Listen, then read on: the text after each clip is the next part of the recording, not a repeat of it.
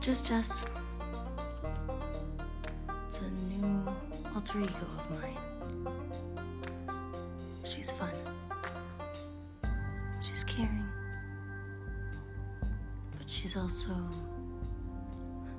selfish. And I never mean that in a bad way, unless it's too much. But what is too much?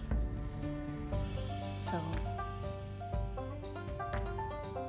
grandma always told me that I needed to talk out my own problems. So I'm gonna talk them out here with you guys.